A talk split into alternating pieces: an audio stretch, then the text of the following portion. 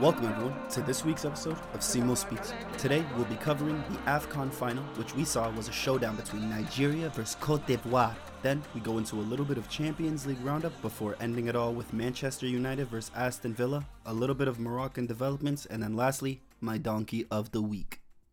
Let's go ahead and get into the lineups first. We see Nigeria going with a 3 4 2 1 formation with Osimhen in that familiar number 9 role, while Cote d'Ivoire went with a more familiar 4 3 3. Nigeria need to go with that stacked midfield formation because they're thin in those positions. We saw Troost-Ekong, who uh, it was been mentioned elsewhere, one of the best center backs in the tournament, can't work well in the two, works much better in the three. Um, performed really incredible today, scored a goal, but didn't go his way.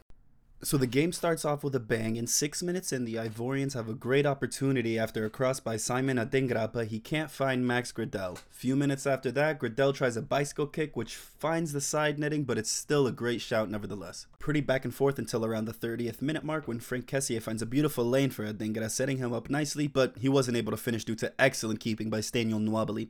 Adingra is a special player, and he's had about 13 starts and 4 subs for Brighton this season. Few minutes after that, Nigerian player Troost-Ekong's buff ass is able to find the back of the net with that strong ass forehead of his. He hit some TRT, injected it straight into the forehead vein. It allowed him to hit the ball so hard he dented it. I could have sworn when the referees had to put the ball back down for kickoff, they said, damn. Damn! Nigeria is now up 1 0 on the host going into the second half, but coming out of the half, the host looks strong. 15 minutes into the second half, following a corner kick by Ivory Coast, Frank Kessié scores a beautiful header with the same amount of velocity as Troost-Ekong. But I think I like Troost-Ekong's more because it seems like he's dunking on his defender when he has to get up and headbutt it in. At the 73rd minute mark, Haller has a beautiful bicycle kick attempt. And even though it doesn't go in, you can see how lethal a 9 like Haller can be for a team Haller feeds off the fine margins like all elite strikers and all elite nines do. He knows it's necessary for himself to get into the box and to have a presence. Sometimes getting lucky is all you need, but being in that position to get lucky is even more important. I mentioned last episode, it's beautiful that Sebastian Haller is able to perform at that top level, especially coming back from testicular cancer, but it's nothing to sneeze at. It really is a big sign of the human fortitude and the indomitable human spirit. I want to give a huge shout out to Sebastian Haller, and I'm happy that he was able to score a goal. A few minutes later, that wonderful Adingra chemistry with Haller is being demonstrated again, but this time instead of a failed bicycle kick, it's a wonderful cross by Adingra into the box, and Haller just has the most slightest back heel flick, whatever the hell it was. One can describe it as Zlatan-esque, but Ibrahimovic doesn't have any trophies with Sweden that aren't individual or any trophies in AFCON. So from here on out, it's being described as Haller-esque. Seko Fofana and Jean-Michel Seri dictated the tempo in midfield, and we've seen how thin Nigeria's midfield can get. Adingra, who was hailed man of the match, attributed the triumph, in his own words, to the collective strength and mindset of the Ivorian team. He highlighted their ability to overcome challenges and seize opportunities. Overall, I'm happy it was a fun game to watch as a neutral, and I'm glad we avoided a boring final. Let's get into topics and context around the game. Last time Cote d'Ivoire won, it was 2015, and this win makes it Ivory Coast's joint fourth alongside Nigeria in terms of tournament success. The cameras kept cutting to FIFA president Gianni Infantino and Ivory Coast legend Didier Drogba with his friend. I don't think anybody can undermine Emir's Faye's or Emir's Faye, however you want to pronounce it his leadership, since it was a huge subplot to their victory. I think his man management is incredible. I think it was obvious that he knows the team better than Jean Louis Gasset, and he took over the reins after the group stage where they performed abysmally, right? They barely made it out. They struggled to make it out of the group stage, winning only one game, and that came against Guinea Bissau. To win one game in the AFCON group stage and then go on to clinch the title, to me, is more impressive than going to the quarterfinals of the World Cup. You don't get a trophy for fourth place. Rise and shine. How about rise and die? Wake the fuck up. Nigeria's coach Jose Peseiro acknowledged Cote d'Ivoire's superiority on the day, mentioning the fact that they failed to replicate their earlier performances in the tournament. Nigeria unfortunately did have their worst performance of the tournament in the finals.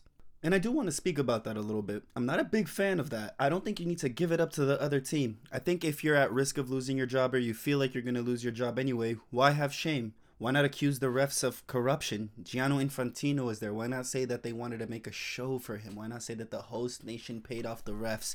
I'm just kidding. That's not a good idea. But um, I'm not. I'm not a fan of the humbleness. I think you should act out a little bit. Go crazy. In all seriousness, it was a beautiful tournament and some amazing football was played. The next one will be in 2025 in Morocco, but it looks like it's probably going to end up being moved since Morocco wanted to host it in the summer, but that's going to coincide with the Club World Cup, I believe. And so it'll most likely be moved until that following January, which will put it in a 2026 window. Next, let's move over to Manchester United versus Aston Villa. This will be my first time covering United on audio, so I'm going to try to be as objective as possible, but as of right now and for the foreseeable future, I will continue to support this club. Before the game, Manchester United were sitting sixth in the table with 38 points and a negative one goal differential. A negative one goal differential can only come with an incredibly cynical style and philosophy of football. On this show, I probably won't go into formations too much when discussing United, Premier League, League 1, or any other major club. For the most part, we know what to expect. Unless I see something out of the ordinary, I'll probably skim over it.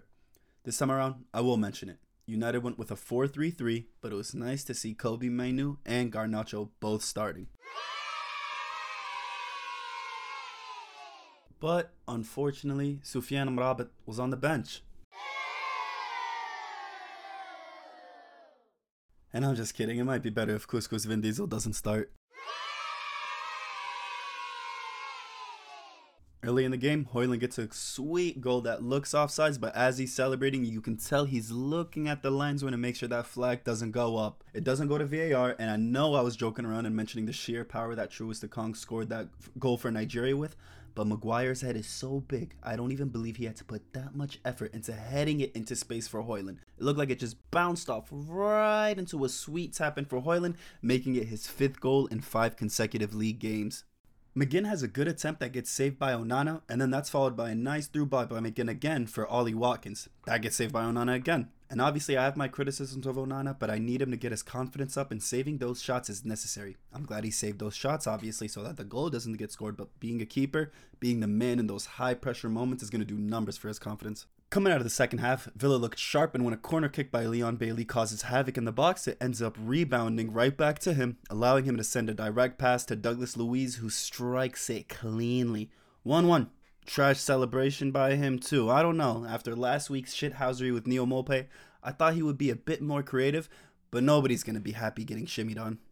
A bit of back and forth for most of the game following that goal, but in the last 15 minutes or so, after McTominay comes on for Rashford, it's clear United are itching for a second. In the 85th minute, after some cheeky footwork by Kobbie Mainoo, he gets himself some space and lets the ball go to Dalot, who then puts it in a dangerous area in the box where Scott can just strong body Matty Cash's fake Polish ass because a real Pole would have been able to go shoulder to shoulder with McTominay. They have the strength.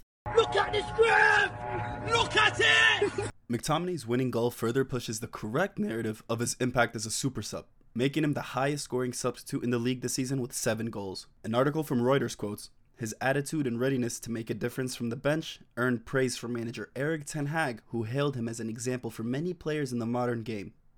To me, Ten Hag is not somebody I'm going to be taking advice from on what players should be good examples. And speaking of delusional managers who should be in no place giving examples of anything, uh, Villa manager Unai Emery said that he believed that his team deserved more from their efforts. However, he acknowledged the unpredictable nature of football and the need to bounce back from setbacks. I respect this kind of delusion, and this is what I wanted to hear from Nigeria manager Jose Peseiro. If you're a football manager, you should absolutely live in your own delusion. Aston Villa had 10 shots on target, which is double than what United had, and they also had a little more than half of the possession. That's pure delusion. United pick up the three points, still remain sixth in the table, and are now at a zero goal differential. Let's transition on to Champions League developments. City cruise past Copenhagen with goals coming from KDB, Phil Foden, and Bernardo Silva. A lot of comparisons this week in the media between Foden and Saka. Me personally, the only thing I care about is the fact that Phil Foden wears 47. I understand what it's for. Fair play to him. Respect. I know it's for family reasons. But still, I don't think you should wear 47. A number 10 needs to stick to number 10. This is football heritage. PSG game was an objectively good game, but there were two special performances in my opinion. Kylian Mbappe and Bradley Barcola. Barcola's second half goal secured PSG a win over visitors Real Sociedad in the first leg of their round of 16 Champions League tie. Sticking with the Reals, Brahim Diaz's golazo gives Real Madrid an edge over RB Leipzig. For that play, he did exactly what I mentioned he excels at on the last episode of Simo Speaks. He runs into space, and he can either make a play for himself or his teammates. Bernardo Silva esque, maybe? Who knows? Where the ports of Kylian going to Madrid, my new 2024 vision board has Rodrygo backing up Kylian, causing Brahim being sold to United. Next week's Champions League games are Inter versus Atletico Madrid, PSV Eindhoven versus Borussia Dortmund, Porto versus Arsenal, and Napoli versus Barca. As of Moroccan developments, nothing big happening. Walid Regragui had a meeting with Brahim Diaz as of Valentine's Day, but there's no news on whether or not he will switch allegiances and play for Morocco. As of February the 16th, it does look like he might be leaning more towards Spain since he's accepting an additional meeting with their FA. My donkey of the week could also be considered some other people, government agencies, intelligence agencies, security agencies, a terrorist of the week. Uh, I would like to. I would. I would like to be a, a terrorist. Quincy Promes, my guy, what's going on? Good luck to you and free all the guys, free Fredo especially. Actually, that was for non footballing reasons. For footballing reasons, I'm to give my donkey of the week to myself. I didn't think Ivory Coast would win AFCON, but that's the beauty of AFCON. You don't know what's going to happen. I also didn't think Manchester United would beat Aston Villa, but that's because I'm cynical. Thank you all for joining me on this special edition AFCON final of Simo Speaks, and I hope you all join me next week where we cover more Manchester United, more Champions League, and we dive a little bit into League uh, and any league uh, prospects to take a look at.